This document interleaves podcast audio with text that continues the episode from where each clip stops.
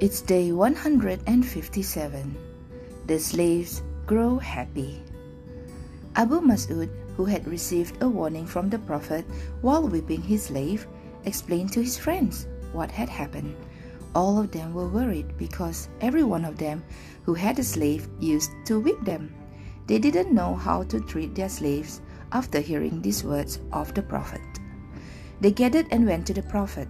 One of them asked, O Messenger of Allah, many of us have slaves at home. How should we treat them? How many times are we going to tolerate and forgive them for the mistakes that they make?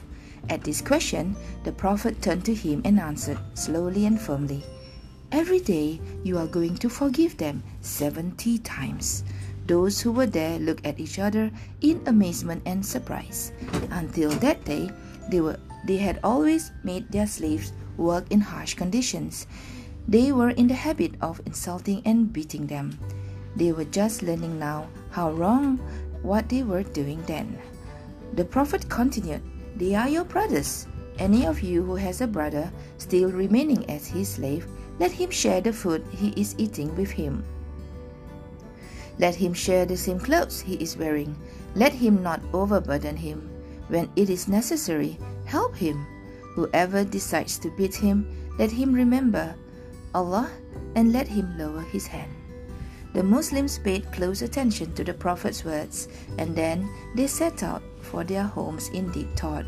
After that day, the faces of the slaves brightened up. There was a different kind of happiness in the homes. The slaves were not oppressed anymore. People did not get angry enough to beat them anymore. They were not looked down upon. From then on, they were not treated as servants but as children of the house. The beauty of this new faith spread then and over the centuries to come. With the order of the Prophet established, there was peace and happiness everywhere.